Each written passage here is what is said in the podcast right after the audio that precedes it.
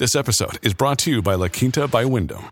Your work can take you all over the place, like Texas. You've never been, but it's going to be great because you're staying at La Quinta by Wyndham. Their free bright side breakfast will give you energy for the day ahead. And after, you can unwind using their free high speed Wi Fi. Tonight, La Quinta. Tomorrow, you shine. Book your stay today at lq.com. Better to be alive than uh, to be in your house and uh, in ashes.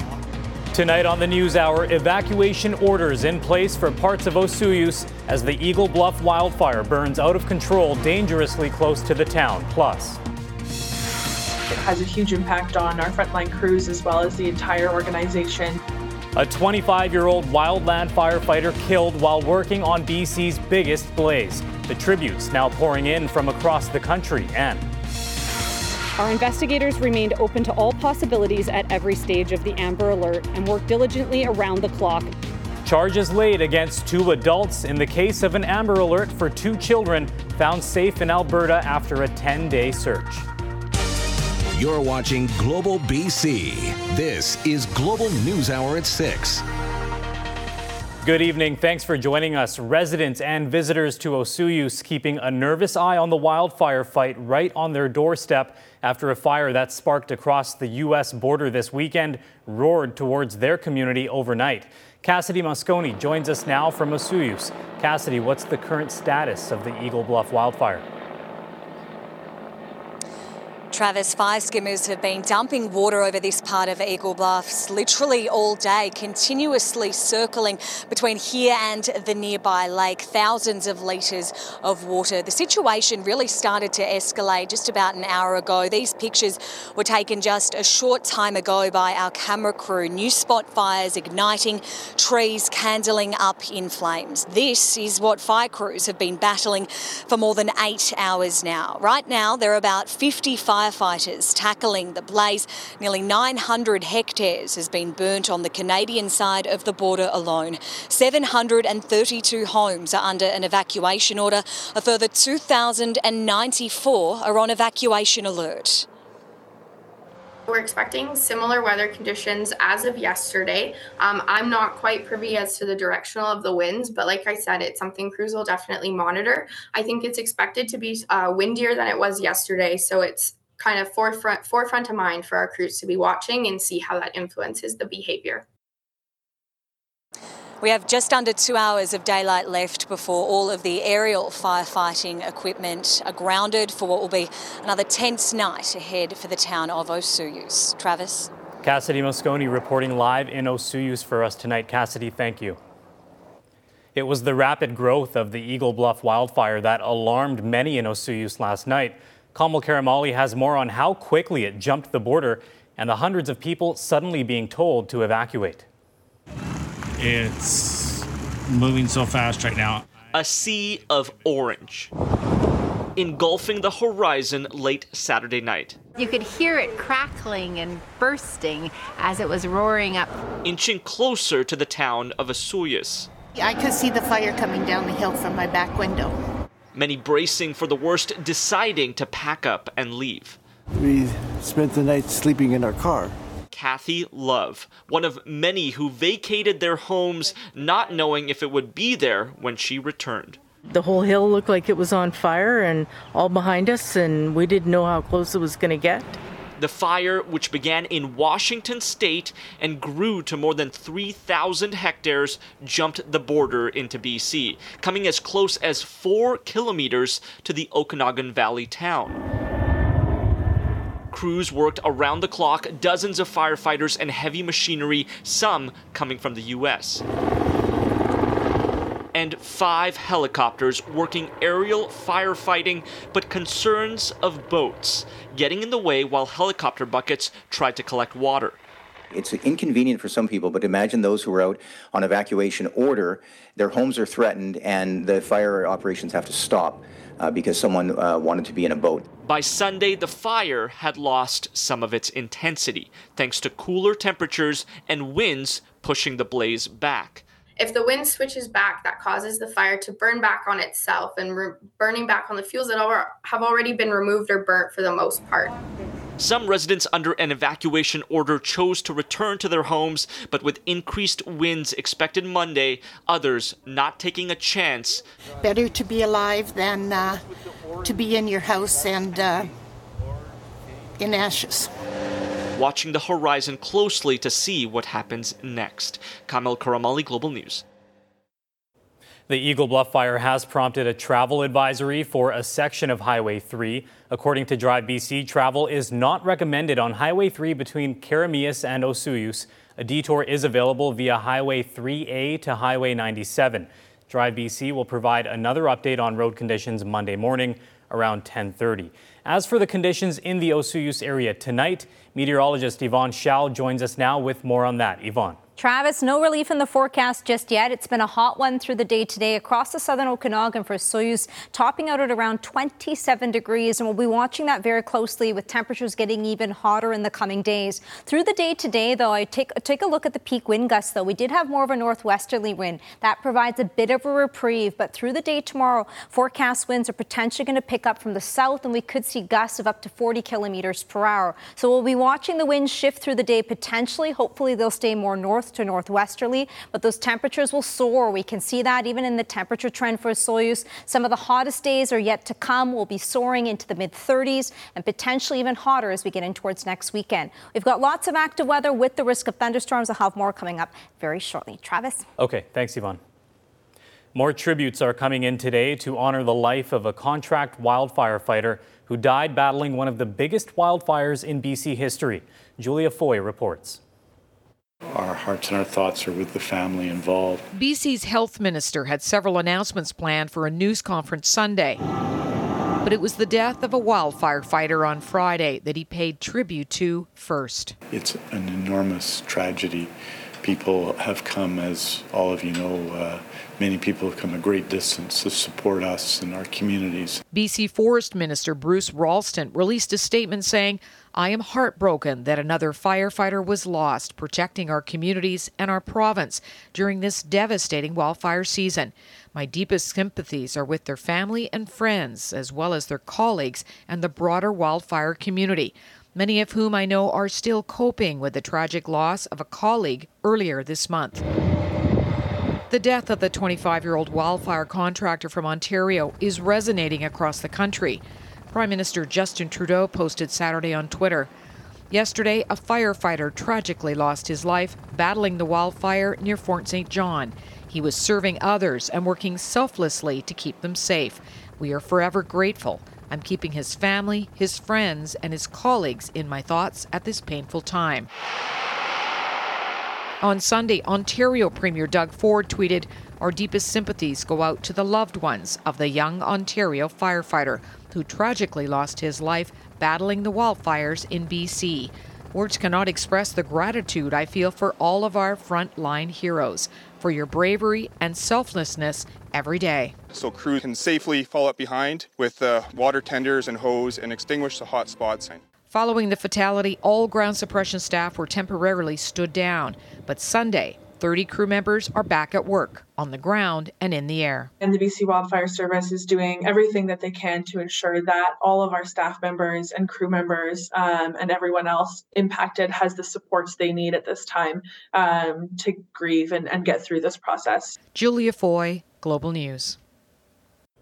Progress is being made on a fire that broke out at the old Tolko Mill site in Merritt on Saturday. Video sent in by viewers shows a bunch of smoke rising from the site. Fire crews were quick to attend, aided by support from the air. More resources were also called in. The fire was highly visible from the city and the nearby highways. The city of Merritt is also warning people not to fly drones near fires after one was spotted close to the fire. The city added most residents affected by the fire were likely able to return home this afternoon. There is relief tonight that two children missing for weeks have been found safe and sound. For 11 days, an Amber Alert was issued looking for any sign of them, and it was finally lifted last night when Surrey RCMP say the kids were located in Alberta. Grace Ke reports. The plan came together extremely quickly. Our investigators only became aware of this property at approximately 10 o'clock a.m. yesterday. An 11 day Amber Alert has ended after two children were found on a rural property near Edson, Alberta, along with their mother, her boyfriend, and an elderly man. Police previously said the woman's father was traveling with them.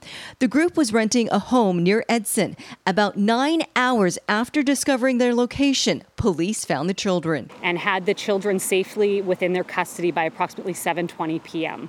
Um, and that included having the children's father present at a local police detachment there so that as soon as they were recovered that they could be brought to him to receive you know the comfort and support that um, undoubtedly they would need after this ordeal. The mother has been charged with two counts of abduction and contravention of a custody order. Her boyfriend is facing two counts of abduction of a person under 14. Police believe the grandfather did not aid in the abduction. Global News is not identifying the suspects to protect the privacy of the children. Police released images of their vehicles and security footage of where they had been spotted. 435 tips came in, some as far as New Brunswick. The children left for a planned vacation on June 28th. On July 7th, they were spotted at a gas station in Merritt. The mother was last seen on July 15th at a Kamloops grocery store. On the 17th, the children were not returned to their father. The next day is when police believe the group began their stay in Edson. The following day, an Amber Alert was issued, and on Saturday, the children were recovered. The mother and her boyfriend are still in custody in Alberta, awaiting their next court appearance. Grace Ke, Global News. A 21 year old man who was stabbed earlier this month in Campbell River has been attacked once again. The family of Colin Dubé Wheat confirmed to Global News he was the victim of Friday's attack at a home on Cedar Street. Campbell River RCMP say the victim was stabbed multiple times by a 22 year old, adding both parties knew each other. Two officers were injured during attempts to arrest the suspect, who was also taken to hospital. Police say drugs are believed to be a factor. This attack comes just weeks after Dubé Wheat was stabbed in downtown Campbell River and required open heart surgery. A GoFundMe to help cover rent and bills raised more than $20,000. His family says they're living a nightmare, adding the community has been supportive and there may be those who are confused and looking for answers. They say they will honor all donation refund requests. Well, still to come, Schoolhouse on the move where this historic Kitsilano building, spared from demolition, is going. Also ahead, the homegrown approach to treating hepatitis C that the province says will help eliminate the disease. Hey, it's Ryan Reynolds, and I'm here with Keith, co star of my upcoming film, If, only in theaters, May 17th. Do you want to tell people the big news?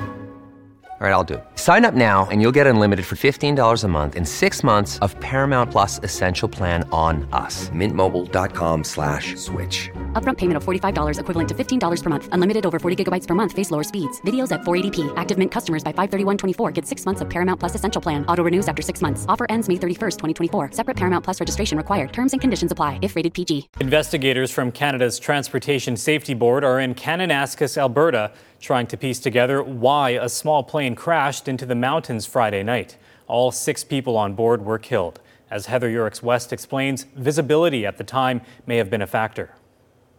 This day use area at the base of Mount McGillivray in Kananaskis, Alberta is full of hikers who are unaware of the tragedy that unfolded on the Rocky Mountain face above. Investigators from the Transportation Safety Board were on site Sunday morning taking photos of the area as they began an investigation into what went wrong.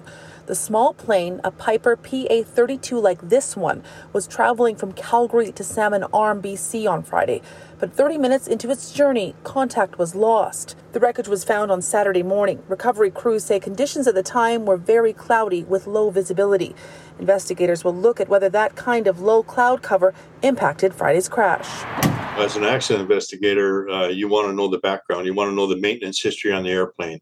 You want to know the flight plan that the pilot filed. You want to know the training background and the background of the pilot. The bodies of six people, as well as several larger pieces of the plane, have been taken down from the mountain. But TSB investigators say several smaller pieces of the aircraft remain at the crash site. The investigation is expected to take several days. Heather Yourex West Global News, Kananaskis, Alberta. The provincial government has set a goal to eradicate hepatitis C in British Columbia by 2030. Health Minister Adrian Dix says 16,000 people are currently living with chronic hepatitis C also known as the HCV virus. Five years ago, the province fully subsidized antiviral treatment for hepatitis C. Since then, other measures have been taken, including testing thousands of people for hepatitis C who may not know they have it. Dix says this new strategy will prevent disease and save healthcare costs. To achieve uh, this goal, the BC Centre for Disease Control uh, will work closely with other uh, outstanding healthcare providers, such as the BC Centre for Excellence in HIV/AIDS, and advocacy groups such as the BC Hepatitis Network, by sharing relevant data. This work together, this coming together of organizations in healthcare to achieve even better outcomes uh, than the country leading outcomes we have in BC is, is important if we are to achieve this goal. Today's announcement comes on the heels of World Hepatitis Day, which was this past Friday. A little yellow schoolhouse that has sat on a corner in Vancouver's Kitsilano neighborhood for decades is making a move this week.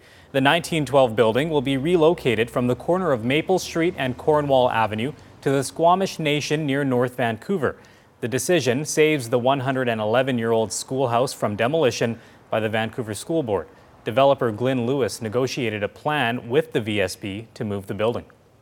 It's going to the Squamish Nation Reserve, which is right next to the Lionsgate Bridge, uh, right next to the Chief Joe Mathias Center, um, and it's going to be the building's going to be repurposed as a early childhood learning center for young Squamish children to learn their language and culture. The schoolhouse will be loaded out on Tuesday night to Kitsilano Beach before moving onto a barge during high tide. It will sit in English Bay for a few hours until the next high tide before it's floated around Stanley Park under the Lionsgate Bridge to its new home. Ahead on Global News, the social impacts of wildfires. A UVic researcher takes a deeper look at past fires in the interior and the gaps in assistance for people affected. Also ahead, the prolonged drought hitting ranchers hard. The government help cattlemen are now calling for. Returning to our top story now in the Okanagan, where crews are battling a wildfire dangerously close to Osoyoos. The Eagle Bluff fire sparked about 20 kilometers south of the U.S. border on Saturday and within hours jumped into Canada. Our Cassidy Mosconi joins us now from Osoyoos. Cassidy, what can you tell us about the current status of this wildfire? Well, Travis, it's not long now until nightfall, and the firefighting aircraft have been grounded, and the town braced for what will be another tense night ahead here in the fire zone. Crews on the ground will be working around the clock, though. BC Wildfire Service has told me there will be two initial attack crews overnight working with heavy equipment to create those fire breaks, as well as structure protection crews conducting night operations and patrols as well to protect the many homes here in the town. 732 of them are under an evacuation order. A further 2,094 homes are on evacuation alert. The fire has torn through nearly 900 hectares of land on the Canadian side of the border so far. Everyone here in the town of Osoyoos will be hoping to wake up to some good news here in the fire zone. Travis? Yeah, tense times for sure right now. Cassidy Mosconi reporting live for us from Osoyoos tonight. Cassidy, thank you. What we're hearing from more people close to Osoyoos tonight is how surprised they were to see just how fast the fire was moving last night. What started as some smoke seen over the U.S. border turned into an inferno just three hours later. Grant Armstrong says it wasn't long before he and others began to get worried. It started taking off, and the speed that it moved was absolutely incredible. And you know, we're obviously watching it, but we had people, you know, locally here saying it was on the U.S. side, no worries. Uh, you know, there's no chance it was coming across uh, the border. But before you knew it, it was just right at the border, and it was uh, just up above uh, the houses at the golf course, and you could just tell that it became panic time. Many left their homes last night as a precaution before the evacuation order was issued. At this point, it's unclear when they'll be able to return home. This weekend's wildfire in the Okanagan Valley is just the latest provincial emergency to impact an entire town, and many are just beginning to understand the impacts such a modern disaster can have on communities. That includes a University of Victoria student. Christa Dao has more on her preliminary findings. Oh my God, look at that. It was June 30th, 2021, when fire ravaged the village of Lytton. Now, more than two years on, little has been rebuilt. The slowness of everything has been so difficult for people. Some of those lived experiences of trying to navigate the unknown path ahead being captured by UVic PhD candidate and researcher Ashley Berard. When you're evacuated from a wildfire disaster or when you maybe lose property uh, and you find that out, you're in a state of trauma and nobody is handing you a guidebook and telling you, okay, here's what you do. I think this is 20, 2003. Berard has been studying the social impacts of wildfire disasters in BC's interior, interviewing former Lytton and Monte Lake evacuees about the challenges they faced. I'm seeing participants with really high rates of depression and anxiety or PTSD. And at the same time, again, they're trying to navigate these insurance claims while dealing with this trauma. And there doesn't seem to be a huge amount of mental health supports available right now for wildfire survivors. Berard's research comes as BC faces an unprecedented wildfire season, with more hectares scorched already than in any year on record. We've burned through 1.5 million hectares of forest. In terms of communities impacted, we are just starting to see a lot more people impacted as the fires move from north to south. In total, 30 wildfire survivors were interviewed, with hopes more will come on board. My biggest concern or worry would be that we're not learning about that human impact and then implementing changes based on what we're finding that our participants or, you know, community members are struggling with. Berard hoping her research will help inform government and policymakers as BC continues to see more devastating wildfires and more lives are at risk. Christa Dao, Global News. And Berard is still looking for people who have been impacted from wildfires in BC's interior. This can include threat of fire evacuations, poor air quality, or loss, damage, or displacement. You're asked to email her at aberard at uvic.ca. Well, with just a day left in the month of July, many global climate experts have already concluded this is the hottest month ever recorded. In the U.S., the heat wave has gripped the southwest for weeks. And as Jamie Mauracher explains, while there is relief in the forecast for some, reprieve from this unrelenting summer scorcher won't come for everyone. Weeks of extreme heat have many Americans wondering when will it end? It's miserable. I mean, I work outside, so it's just, it's even worse. Heat advisories are widespread across more than 10 states from Texas to Florida. Phoenix, Arizona has been smashing records all month and topped 43 degrees for the 30th day in a row. There is hope monsoon rains could bring a wave of relief, especially at night. A much needed break from heat so extreme, even cacti have been struggling to survive. We talk about drought and we all make a big deal of the drought that we're in, but it's more than that. It's much warmer. This month's mean global temperature is projected to be at least 0.2 degrees warmer than July of 2019, the former hottest in 174 years of observational data. Our analysis does actually show already that July 2023 is going to be the warmest month on record. Not only the warmest July, but the warmest month on record. July is traditionally the hottest month of the year worldwide, but experts say human driven climate change and a predominant El Nino year are pushing the mercury higher. Heat and humidity blanketed the U.S. East Coast this week, too. Heat kills uh, more New Yorkers every year than any other kind of extreme weather event. As America's largest city returns to normal summer temps, many regions in the South are heading straight for more heat, starting off August with no clear end to the dangerous highs. Jamie Mauracher, Global News, Houston. Well, another celebration of light is in the books. Coming up, the sights and sounds of Team Philippines' dazzling display as they close out the fireworks festival. You're watching Global BC. A church on Vancouver's west side held a special service today in honor of Pride Week. Canadian Memorial United Church on West 15th Avenue was lit up with rainbow colors during the morning service. Reverend Dr. Gary Paterson was the guest preacher. As an openly gay minister, he preached about the importance of inclusive communities and celebrating the progress made while recognizing the discrimination LGBTQ people still face. So we need to be aware And we need, in the week of celebrating and feeling good in the bubble of Vancouver, say there's a lot still that needs to be done if we are going to be following in the way of Jesus. Not being woke or politically correct, but following in the way of Jesus. The church will host a second queer affirming service next Sunday. Following that, congregants will march in Vancouver's Pride Parade with other churches from across the lower mainland.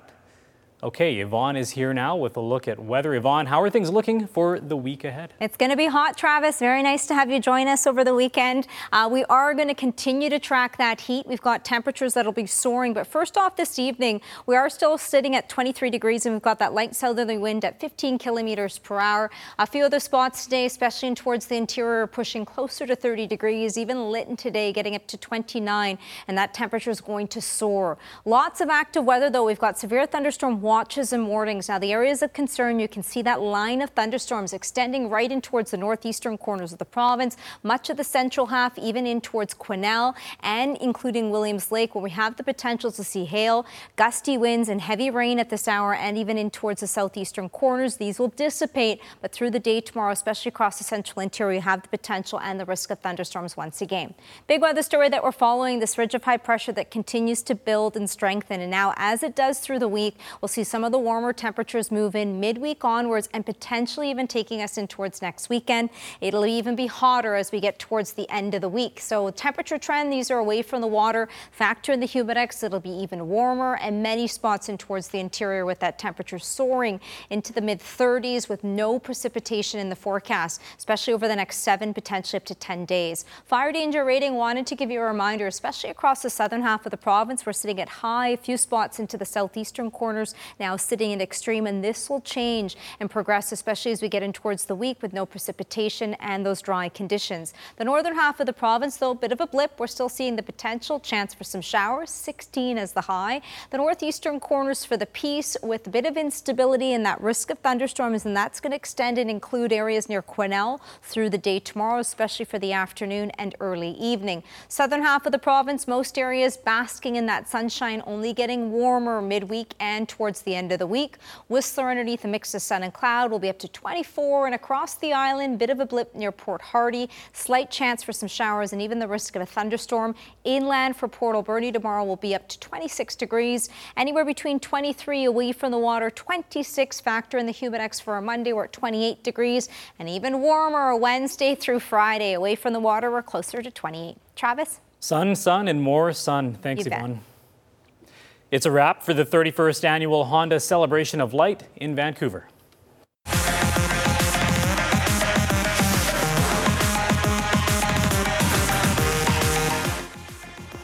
Team Philippines showing off their pyrotechnical skills on the last night of the fireworks display. Once again, hundreds of thousands packing the beaches around English Bay to catch the popular summer attraction. Vancouver police say it appears last night's crowd was the largest of the three night event. And other than a number of drones being deployed, no major issues were reported. just like uh, last year, um, whenever we get huge crowds into the West End, it's very challenging to police. It's very challenging from a public safety point of view to keep everybody uh, safe. But we really couldn't be happier from a public safety point of view. We really couldn't be happier uh, with how all three nights went. Um, and the people who came out really deserve a shout out for making it so safe. And city maintenance crews were up early, clearing away the garbage left behind by the crowds. Team Australia and Mexico took to the skies on the first two nights. The winning team will be announced Tuesday or Wednesday. It's always uh, surprising to see those crowds. I, I, I should expect to see them, but it's just crazy to see English Bay that packed. Yeah. I was there last Saturday. And it Really? built, yeah, it built up. So I can only Mm. imagine what it was yesterday, though. Yeah. A little too much crowd for me. I, three's a crowd. This is enough for me. I'll take Nice. this.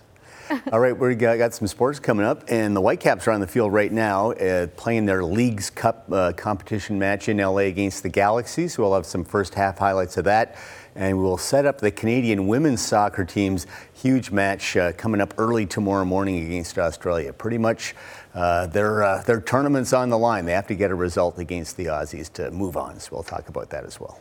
Okay, Thanks, Barry. And still to come, he might not have his full BC driver's license, but he's a formula racer with a need for speed. The local high schooler trying to race his way to a scholarship in Europe. With August just a couple of days away, the province has already recorded the most hectares burned in history, while at the same time experiencing severe drought levels. Urban dwellers may be asked to conserve water and let lawns go brown, but as Michael Reeve of CFJC News reports, BC ranchers are facing much tougher decisions. While city slickers are only just beginning to see the effects of drought this summer, ranchers across BC have been struggling for months. We've been in drought since the end of last June.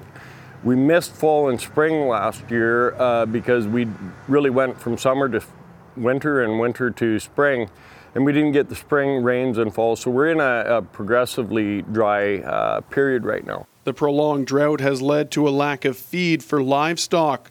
Boon did state that cattle prices have gone up recently, but he's worried about a potential run on BC cows if conditions worsen. We're not dealing with crops, we're dealing with living animals, and so animal welfare is our major concern. I had 450 or so out there. Local rancher and TNRD area director Doug Houghton mentioned his fields are currently the driest he's ever seen. We got lack of dryland hay production in and around Knutsford, and then you throw the lack of water throughout a lot of it, and then it's a it's like a quadruple ham, uh, quadruple, you know, bang thing, and uh, um, it's it's going to be work in progress. It's going to be it's going to be financially tough on, on these folks up here. We will be supporting projects that build capacity. In Kamloops on Thursday for a funding announcement, BC Agricultural Minister Pam Alexis was short on details regarding how her ministry was planning to help the struggling ranchers. I can tell you that regionally we have agrologists that are part of the tables with local government, with regional districts, uh, with First Nations to address those impacted by the drought conditions. Some of the assistance from government local ranchers are looking for will be with regards to new initiatives around water conservation. We're seeing with early runoffs and, and massive runoffs, we're seeing the water escape much quicker than it should we need to be building some storage. And that doesn't mean mega dams, that means our dugouts, a beaver dam type style. And we need to be able to do that because what we store above ground, we got about uh, 90 times as much stored in the ground. And so there's things we can and should be doing. Michael Reeves, CFJC News. After the break, Barry's here with sports. The Vancouver Whitecaps are in action, trying to advance to the next round of the Leagues Cup. Stay with us. From the stories that affect us all to a look at what's happening right now around us. When BC needs to connect, BC turns to the source that brings us together Global News.